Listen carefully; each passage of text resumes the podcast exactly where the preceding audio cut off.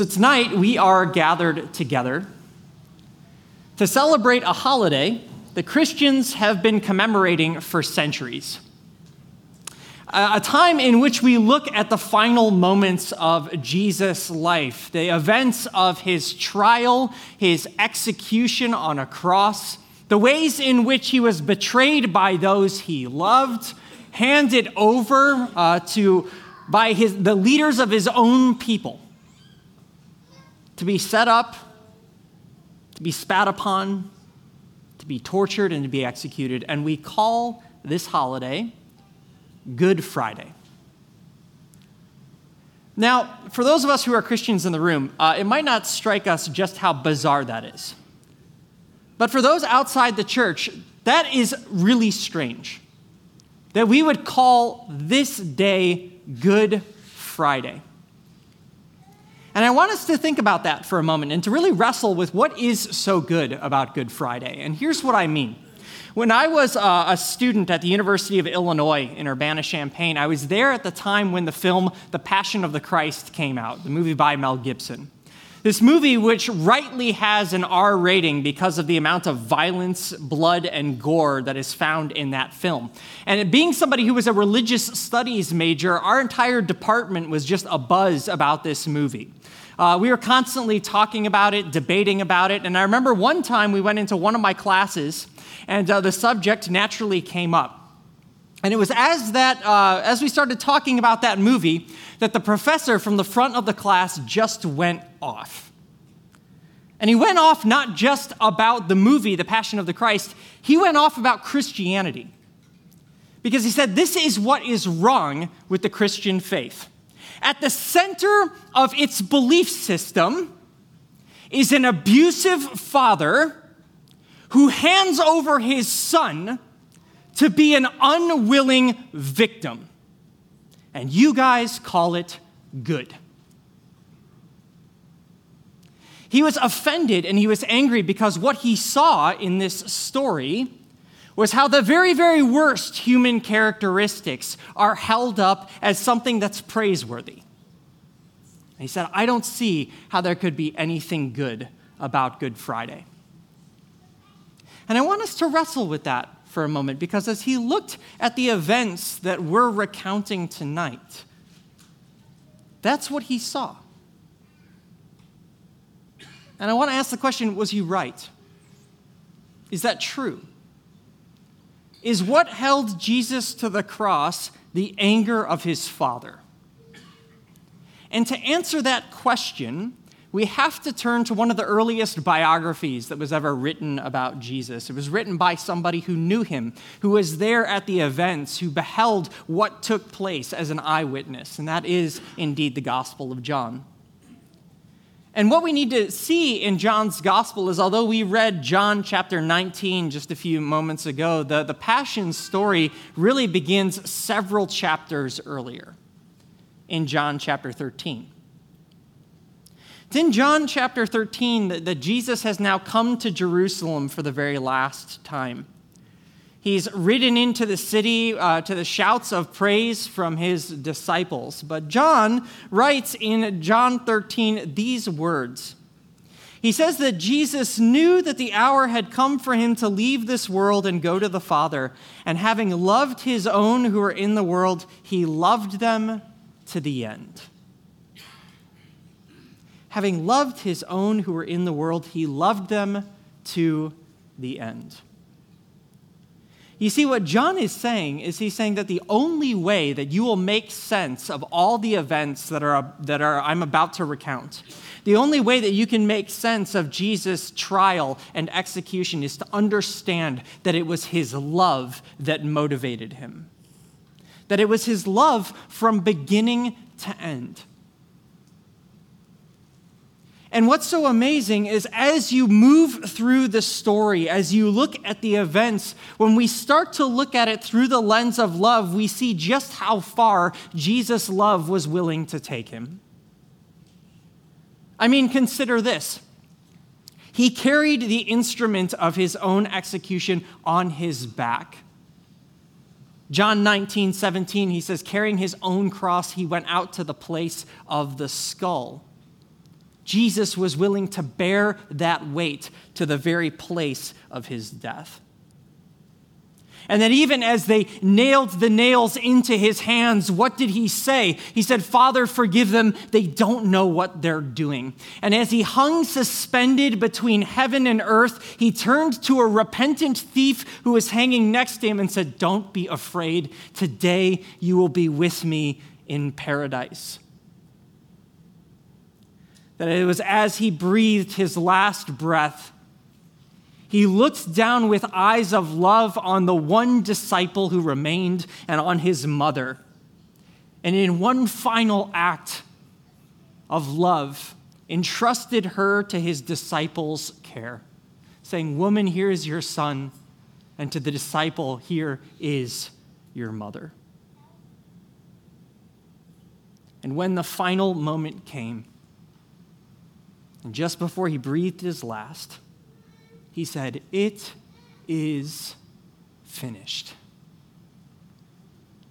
What John says is he says that what held Jesus to the cross was not the anger of his father. What held him to the cross was his love. His love for you and for me. It was his love that motivated him. I mean, consider, consider this for a moment, uh, lest we doubt it. Think about this. If what we believe is true, that Jesus Christ was God made man, then that means that he's the very God who, with a word, spoke galaxies into existence. Do you really think that he would have been an unwilling victim? That if he did not want to face this, that he would have simply laid there and taken it? I mean, with a word, with a look, with the slightest flex of a muscle, he could have returned all of his enemies to dust. He could have unraveled the very fabric of the wicked world in which he was so unjustly put on trial. And yet, instead, he opened his hands to receive the nails for those who put him there. It was his love that held him on that cross, nothing else. And what's so incredible, and what we have to understand, is that that was actually his plan from the very beginning. There's this moment when Jesus was standing before the Roman governor Pilate. And Pilate was talking to him and trying to get Jesus to interact with him. And Pilate even says, Don't you realize that I have the power either to free you or to crucify you? And Jesus answered, You would have no power over me if it were not given to you from above. Jesus says, This, the only reason I'm here is because my power dictates it. The only reason you can do what you're about to do is because I've allowed it. Jesus is saying, This was my plan from the very beginning. And in fact, if you go back and you look at Jesus' life and ministry through the eyes of John, this is something he affirms again and again and again. That it was during his ministry, Jesus said, I am the good shepherd, and the good shepherd lays down his life for his sheep that in the upper room, as Jesus set a table for his disciples and washed their feet, this is what John says Jesus knew that the Father had put all things under his power and that he had come from God and was returning to God. And in the Garden of Gethsemane, when his disciples drew swords to try and defend them, to stop the soldiers from arresting Jesus, it was Jesus who stopped his disciples with the words, Shall I not drink the cup that the Father has given me? From beginning to end, from the very foundation of the world, this was Jesus' plan and his intent. That's what we believe. Makes me think of something that I read uh, several years ago. Uh, the, I was uh, actually I had an opportunity to read um, Paradise Lost by the great uh, English writer and poet John Milton. And for those who haven't read Paradise Lost, it's this beautiful epic poem. It's probably one of the greatest works of English literature ever written. And in this poem, what Milton imagines, what he envisions, is the moment when God created the heavens and the earth. And it recounts the story of, God fashioning everything and, and making human beings in his image, and the story of Adam and Eve in the garden, the temptation that came from the hands of the devil, and, and their failure and their fall from grace. Paradise lost. And there's this moment in uh, the poem when the archangels actually see the devil sneak into the garden. And they come running into the throne room of God and they say, Lord, the rebel has entered into the garden. And they begin to talk about the ways in which he will threaten and undo everything. And it's in that moment that the Father looks at them and he says, You're right. He will succeed. Humanity will fail the test. In their pride and in their vanity, they will rebel and they will turn their backs on me. And the angels just begin to weep and cry and to ask, What can be done? And here's what the Father says He says, Man with his whole posterity must die. Die he or justice must. Unless for him some other able and as willing pay the rigid satisfaction, death for death. Say, heavenly powers, where shall we find such love? Which of ye will be mortal to redeem man's mortal crime and just the unjust to save? What God the Father says is, He says, Will anyone pay the price? Will anyone here in all of heaven take their place? Will anyone pay what justice demands for their wickedness and their rebellion? For their vanity and their pride, is anyone in all of heaven willing to go down? And Milton records the scene. The father asks, but all the heavenly choir stood mute, and silence was in heaven. On man's behalf, patron or intercession, none appeared. No one spoke up. No one was willing to go. No one was willing to pay the price until the son stood up and answered. And here's what the son says Father, thy word is past. Man shall find grace. Behold me then, me for him, life for life I offer. On me let thine anger fall. Account me man. I for his sake will leave thy bosom and this glory next to thee freely put off, and for him lastly die well pleased. On me let death wreak all his rage. Under his gloomy power I shall not long lie vanquished. Thou hast given me to possess life in myself forever. By thee I live, though now to death I yield, and am his due, all of me that can die. Yet, that debt paid, Thou wilt not leave me in the loathsome grave his prey, nor suffer my unspotted soul forever with corruption there to dwell. But I shall rise victorious and subdue my vanquished, spoiled of his, va- of his vaunted spoil. In a moment when no one else in heaven answers the Father's plea, the Son stands up and he says, Here I am, send me. I will go. I will pay it. I will leave throne and glory to be born in dust and dirt. I will leave comfort and bliss and enter into pain and persecution. And I will do it all for those whom you love. And it's in that moment that the Father bursts into song, and at the heart of his praise, he says this So heavenly love shall outdo hellish hate, giving to death and dying to redeem. I think John Milton understood something that we forget. And that was how deep the Father's love is for us how far the Son was willing to go to claim us as his own. That before time began, he knew everything. He knew the ways that we would fail. He knew the pride that would lead us to rebellion. He knew the ways in which we would turn our back on God and twist His beautiful world, trying to shape it in our image rather than His. He knew the ways in which we would enact injustice against one another to pursue our own self-centered, uh, our own self-centered ends. He knew all the ways in which we would try to fashion crowns for ourselves, crowns which would so easily crumble to dust, only to pick up another one. And yet, in the face of it all, he says, I will go. I will go because I love them because my Father loves them.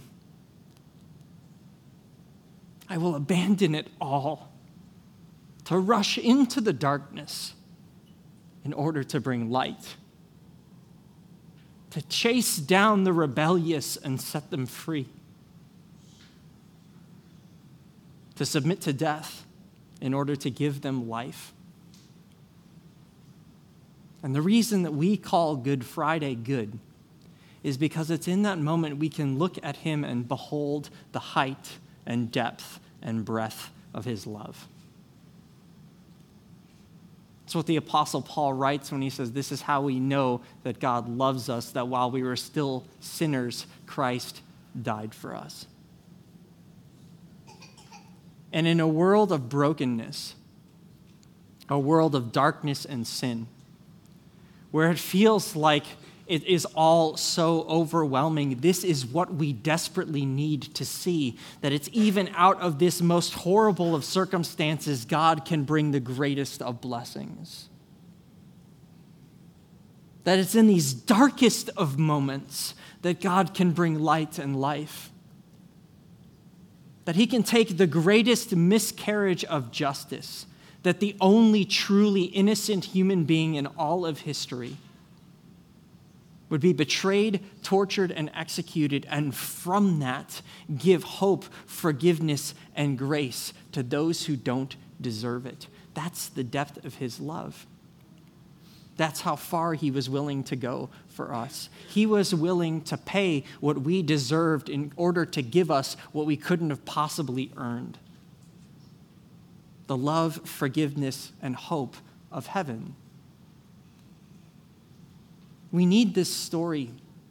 We need to see it again and again and again because we need to know that even in the darkness, God's love moves forward one step at a time.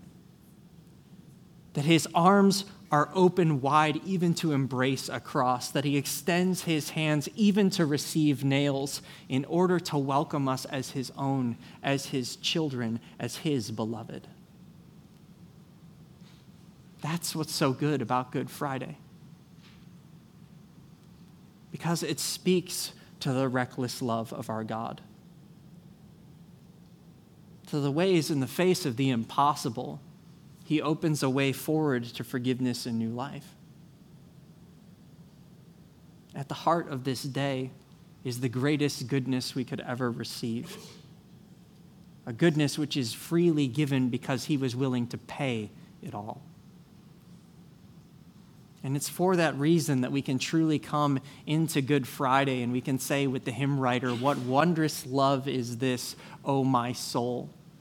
What wondrous love is this that caused the Lord of bliss to bear the dreadful curse for my soul? And when from death I'm free, I'll sing on, I'll sing on. And when from death I'm free, I'll sing his love for me. And through eternity, I'll sing on. I'll sing on. On this Good Friday, we once more behold that love of God for us, for you, for me, and for the world. The love which was there before time began, the love which will endure into eternity the love which is given to us here and now through the reckless love of the God who became man. Let's pray. Lord Jesus, we do indeed give you thanks that your reckless love moved you to this moment. That knowing everything, you came anyways. You were no unwilling victim. But it was the depth of your grace that caused you to leave the glories of heaven to come here for us. Lord, may that truth give us hope. May that light pierce our darkness. May that life reassure us that you have swallowed up death and that you have the victory. It's in your name that we say, Praise be to Jesus. Amen.